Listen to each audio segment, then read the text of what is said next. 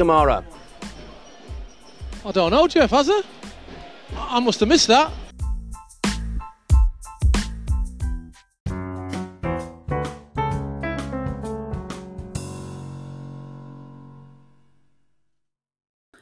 Hi everyone, it's the Sasquatch here from the Tree Busted Barstools podcast.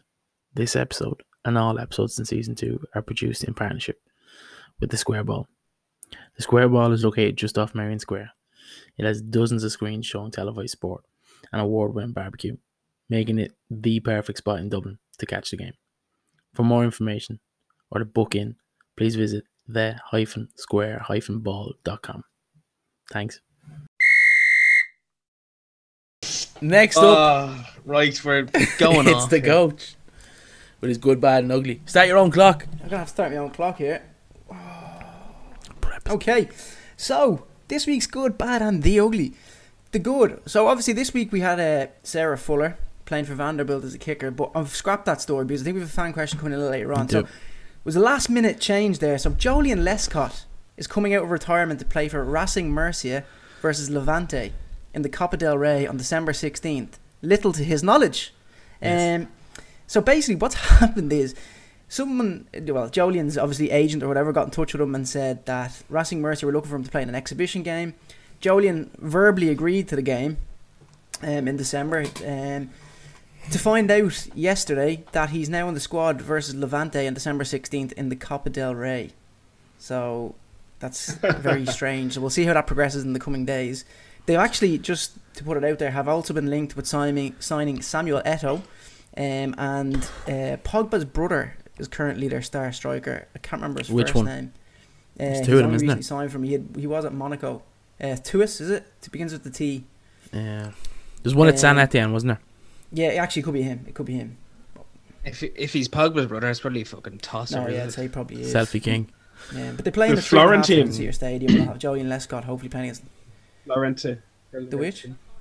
That's It's- the one it's not- plays it's not for uh, Florentin, no. Hoffenheim or It's the something. other one. That's the one, Mathias. TH in it somewhere. Um, bastion of research. So my question to you on the good this week is: Who would you like to come out of retirement and replay, um, you know, football for your team, or who do you think could still do it at level, Oh. be it Ireland or the team you support? I'm telling you, I'm gonna, I'm gonna throw one out here real quick, and he's not off my team, but I know he still has it in him. It's David Beckham. David Beckham could come out of retirement tomorrow and play in the Premiership. Interesting you bring him up, actually. He's getting paid more from FIFA now than he ever did. And and It's you know what, See that? Co- Sass? No, He I'm not. Like, it. I'm just saying that's wild. Like, See, you know my my particular feelings on Katie Taylor. They're, Beckham's not far behind. Let me tell you. um, Yeah, I was actually at the uh, I was Yeah, at the the uh, '99 match back in May, uh, Man United v Bayern Munich, and he actually played Yeah, wonderfully. May Obviously May 2019, 2019. yeah, yeah. So it's May 2019, Yeah. Oh, pre-COVID. did see oh, I was that at that game, game. yeah, Yeah, yeah. Man United won. We're all uh, complaining five with nil, but he looked absolutely great that outstanding day, that day and scored a goal as well. Yeah, that's that's a really good show. yeah. Yeah, he's class. Like his get his like the way he kind of.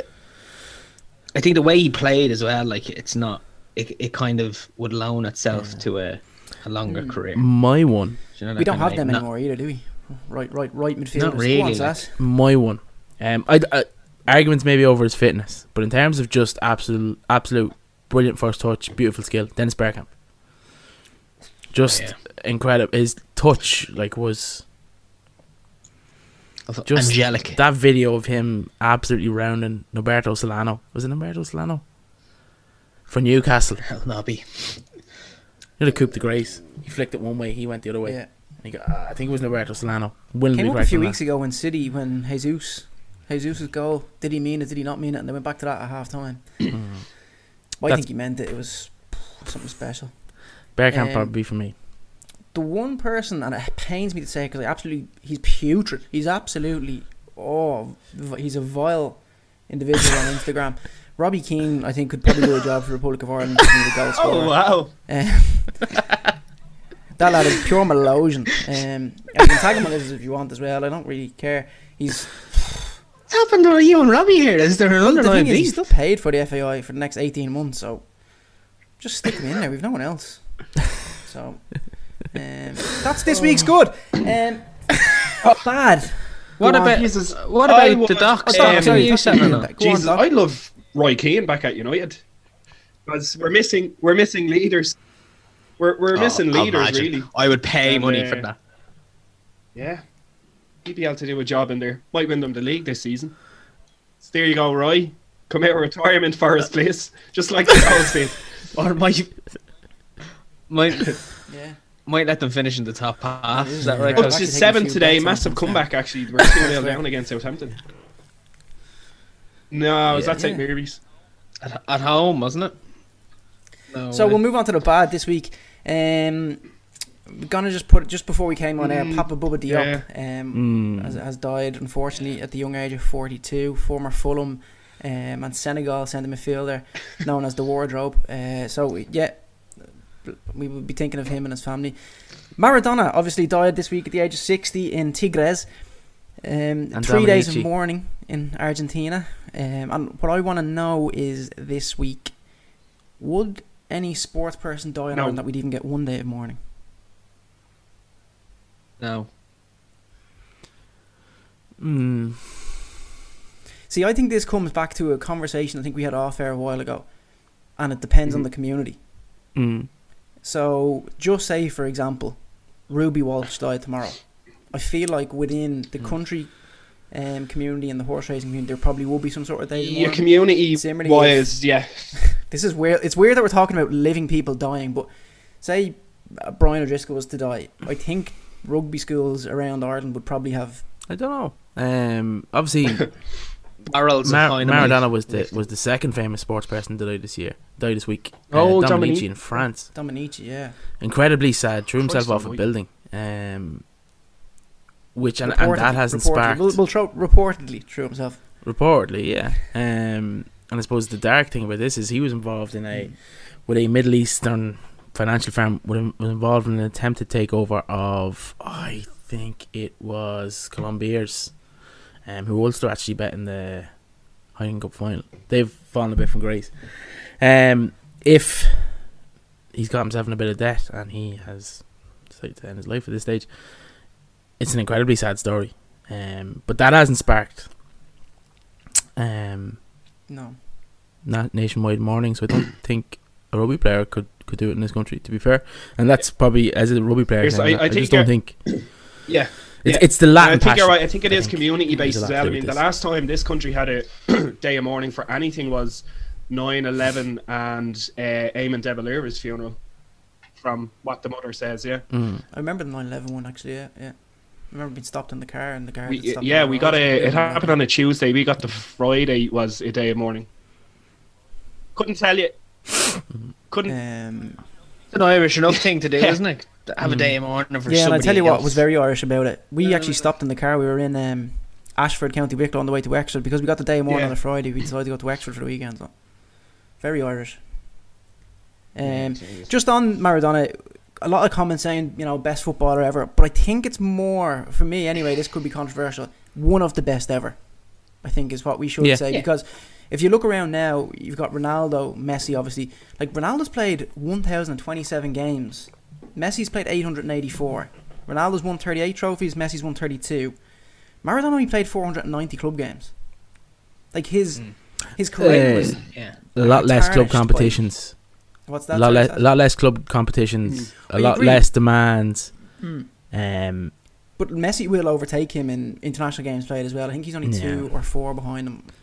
there's a Um, lot less international windows as well. It was really And you look at his, you look at his spell, like the amount of, but for the amount of personal or individual assets and trophies he's won, they don't exist anymore. Like there's the youth Mm. World Club or World Cup Player of the Year. So like, like all this stuff doesn't exist anymore. I'm sure it would have been won by Messi or Ronaldo had they been around. Well, put it, put it this, put it in perspective. Uh, his shining light was obviously against England, eighty six. The second goal he scored is absolutely outrageous. Hmm. Um, Yeah. two years later, Ireland went to Euro eighty eight. There was eight teams involved.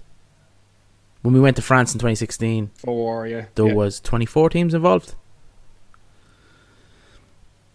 There's so much more international football. There's so much more football. Yeah. Do you know? So I just yeah, I just think the way he went, and we, we had this conversation last week, week before about off pitch and on pitch and all that sort of stuff. I think that's why I think he can only be considered one of the best ever. No doubting that he is a phenomenal footballer, but um, the way things are going, and obviously they're playing carpets now and stuff, and not mountainous terrain. But uh, terrain. Yeah. I do think it is one of those things, Yeah. isn't it? It's it's that recency bias, Hmm. like of, or not even recency bias. It's like that whole Who was the best in Europe? up whatever there? you, you'd call it. Or not, not even that. It's kind of like you know when somebody dies or something happens to someone, they're Hmm. instantly exaggerated. Like, not that he wasn't very good, Yeah. like you said, but I, the one of the one of the best. I think is probably. the best way to put it, Um, yeah. and then finally, this week's ugly. Um, I know again. I know a fan question came in this week regarding this, so I'm gonna keep it short. My only research just says VAR. like my, my research page just says VAR. So keep or get rid. We'll go around Do the it. houses. Do the Eredivisie model. Have any seen the Eredivisie model? No. They've brought in two lines, a red and a When did you uh, When did you watch? no, but I read this today. They brought in two lines, Yeah, that's what I thought. a red and a blue. They're five centimeters thick. It's only offside if they overlap. But if they're if you can see both lines, it's not offside. If that makes sense. So the red is the defender, the blue is the attacker. Just gonna play this. Uh, sorry, just to. What's better than this? Guys being dudes. Uh, sorry, continue. Oh, I scanned. I think I, I can get it up fairly quick if you give me two yeah, seconds. there, there was one. There was one. Um, there was one that Little Miss Sasquatch is a very lucky lady. There was one that went in yesterday, and I can't for the life of me remember who it is. But they compared the defender's base of his foot to the striker's armpit, and the lines weren't right. And I just think there's so much. Was there not one yesterday that I seen, and it was like somebody was giving out about obviously a decision that went against them, but it was like the way they had done the lines. It wasn't like straight on; it Yeah. was angled. So they were looking at it angled, and it was like the right foot of the attacker, but his whole left side Yeah, was off. I, I, that's the exact one I'm talking about. I just can't for life of me remember who it was. Is it? I can't. I so mean, I managed to dig, dig that out. Um, so basically, the example they've used is uh, Sadio Mane's goal against Everton. So basically, they said how it worked. The Eredivisie has gone rogue against FIFA's orders. They've implemented a 10 centimeter linesman's call to avoid hassle and discussion to, cent- to the centimeter. The VAR uses the same crosshairs technology, but this time using lines that are each 5 centimeters wide. If those lines are shown to be touching, the VAR will not intervene, uh, not intervene and stick with the decision of the assistant referee, even if the attacker is slightly offside. In the Merseyside derby, the linesman kept his flag down. If the lines were touching, this goal would have been good. I think there ne- there needs to be something like, you know, in NFL the way they have like a challenge or something, like e- even something like that, like because it's you might, like you may as well play the game without a referee now because Yeah, like that. The Liv- yeah, the Liverpool game yesterday. How many stops did that end up having? Do you, know what I mean? And it's it's like I, I was always of the idea. I remember people used to say years ago that they didn't want things coming in because it would disrupt the flow of the game, and I'd be like, ah, that's bollocks. Like it's how would it disrupt the flow of the game? And then you kind of see it now, and you're like, oh, that that's how. Do You you know I mean? Yeah, Actually, I'd get rid of the, I'd get rid of everything apart from the offside. And the reason I said it, like, you look at Bruno Fernandes on Conor Gallagher last week, and then yesterday the one in the Liverpool game with Andy Robertson. Like, just go with the ref's decision on those. I think. I'd nearly even just leave it at goal line technology. Like mm. I think the goal line is And is but th- fine. there's The no one I like- in that, which is fine. It's just his watch, isn't it? So The one, the one I like is the, Yeah. the NRL one. Always getting it back in. Um, they have a challenge rule, but it's one challenge. And thanks, Sasquatch. Anyway, It's I'll- one challenge. oh, If you if you play the challenge and you get it correct, you get it back. you get it back. But if you get it wrong, you lose it. So if you if you blow it in the first ten minutes, which and arguably you should be using the last ten minutes because that's your most crucial time. So it's a gamble. It makes it a little bit more interesting. Um, so Okay, this stops on so to go around the houses, yes or no, one answer only. We'll start with the doc. Keep or get rid of VAR in its current It's cor- format. current format. Uh, I'd say get rid of it in its current form. Fair. Beric? current format. get rid Sass? of it. yeah, current format get rid of, but I think the Yeah. scope for. Be better, exactly. Yeah. It just needs it needs to be better. Like it just there's there's so much to, there's so much room to improve. That's Anyway. this good, bad, and the ugly. And on that note,